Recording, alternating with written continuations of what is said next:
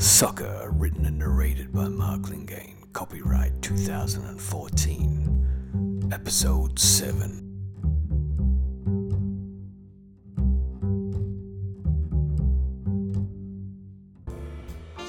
The phone rang. Times had changed and I wasn't interested in what it had to say. I sat staring at the doorway. Was I expecting someone to burst through it? Probably. I needed to get some thoughts together about what had happened. Limbo's was where it had went wrong. The lady of a certain age owed me a few answers. I caught another 35 back down to the basin.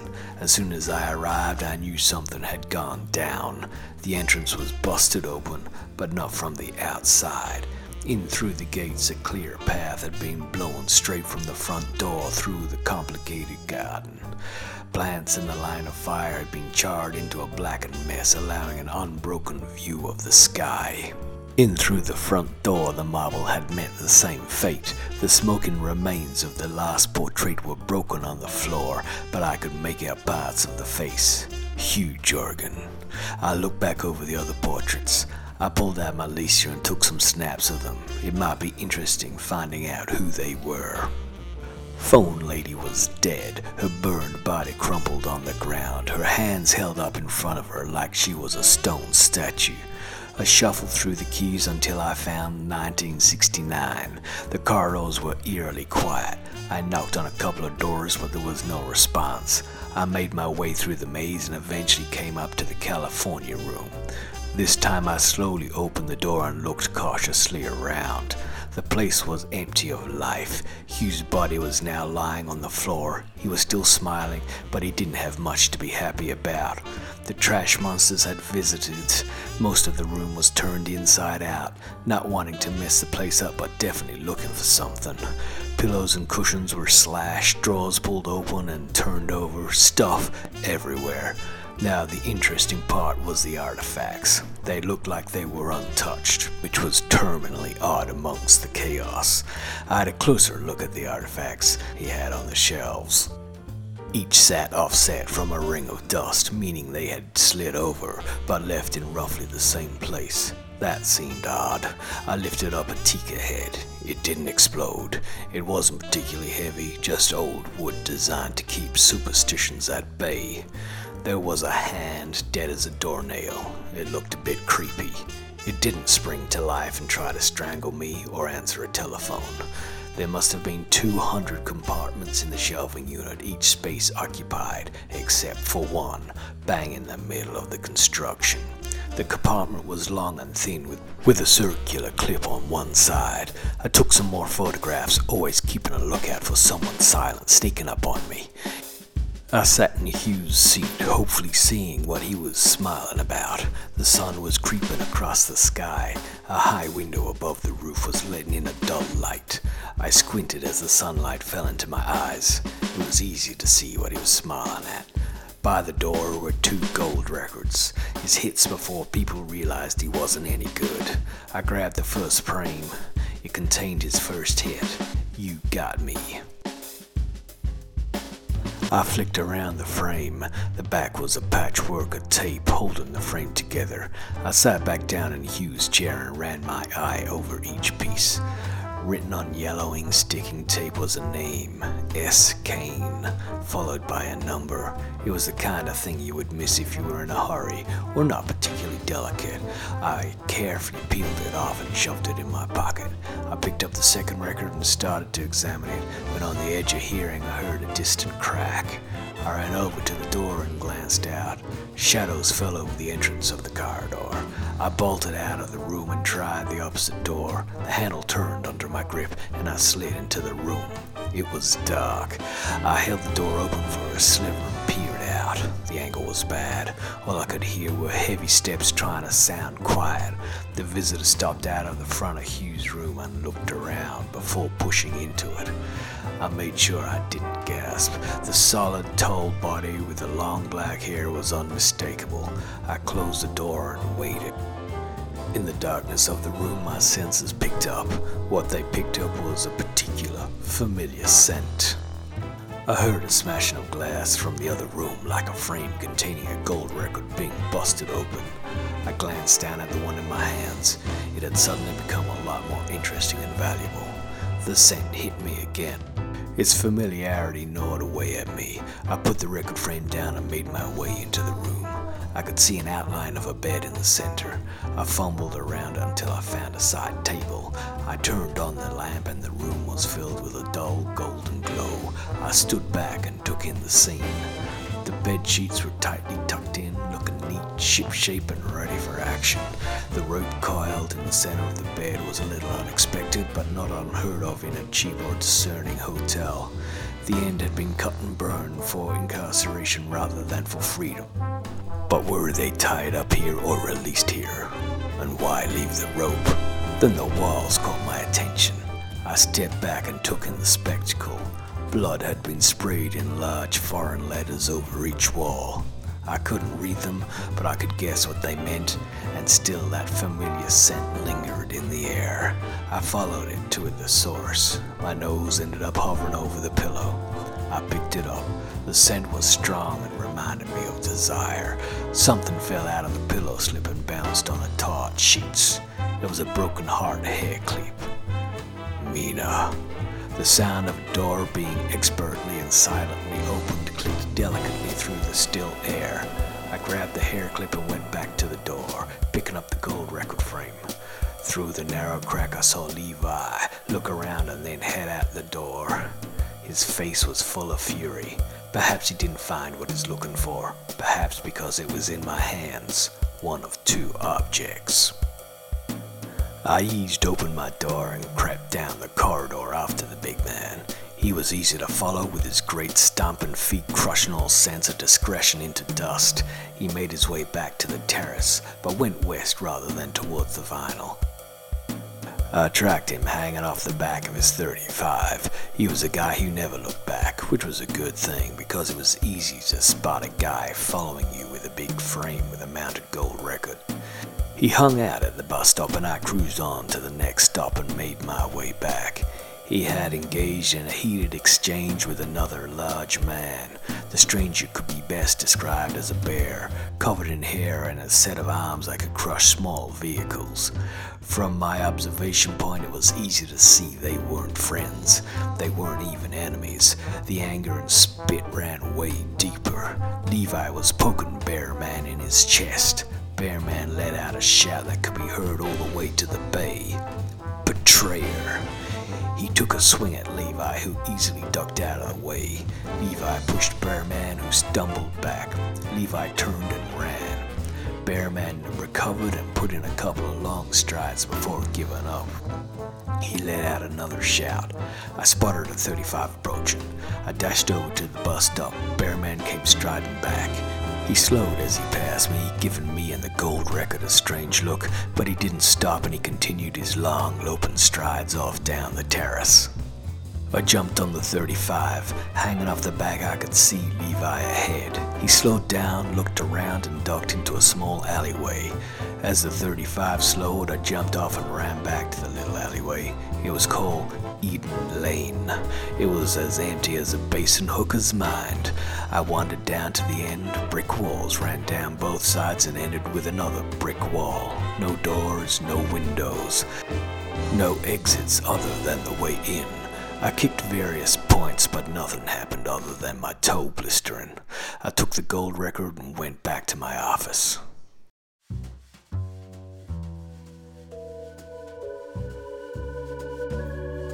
I was pulling apart the frame when there was a knocking at the door. I slid the frame behind my seat.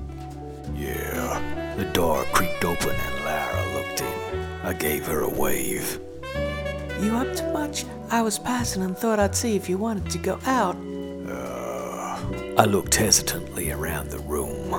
You in the middle of something? She said, Yeah, an investigation. Oh, The disappointment in her voice was solid and her face fell. I couldn't let her be like that. How about dinner tonight? okay. She replied. She visibly lifted. That made me feel better. My choice? I nodded. I'll just do some paperwork down at the tank until then. Your friend not here. Something happened. She got ill or something and she can't come. My dad's friend said he, he'd say more when he got down here, but he was all weird and refused to talk about it. She disappeared out, probably planning some difficult night out that revolved around dancing and not enough drinking. It was a troubling thought which I needed to put out of my mind. The strange woman in the vinyl was banging around inside my head. I wanted to know if I was crazy or if I was real crazy. I flipped open the pages and searched for some possible assistance. Among all the shysters and con artists, it was difficult to find an honest man, but I grabbed a couple of names from the more interesting adverts and stepped out into the afternoon. My place was becoming hot, so I ran past a nearby yellow box and dropped off the record. It was going to be safer than concealing the gold record in the special flap in the wardrobe. The first two ended up being less substantial than a puff of opium through a broken hooker. Nothing but unwashed men with excessive beards and weird eyes and a misplaced belief that they were something more than tenor decimal wannabe. The third didn't even have a glitzy sign. The building only had a small silver plate screwed into the wall. The letters had been scribbled over by a demented person with a crayon. I pushed my way in, accompanied by the tinkling of a small bell above the door, and was immediately hit with the aura of the place. There was no showbiz here. It was a plain, dark room with nothing but a couple of chairs and a small table up against the wall. There was a strong scent of garlic, like she was cooking up a storm. I spotted several clothes on a small shelf slightly above the table. This is a shop, That would imply I have something to sell. Came the voice. It was hollow, full of defeat. What do you do? I protect myself and educate those of an inquisitive mind. I looked around the small room. It seemed devoid of any educational equipment.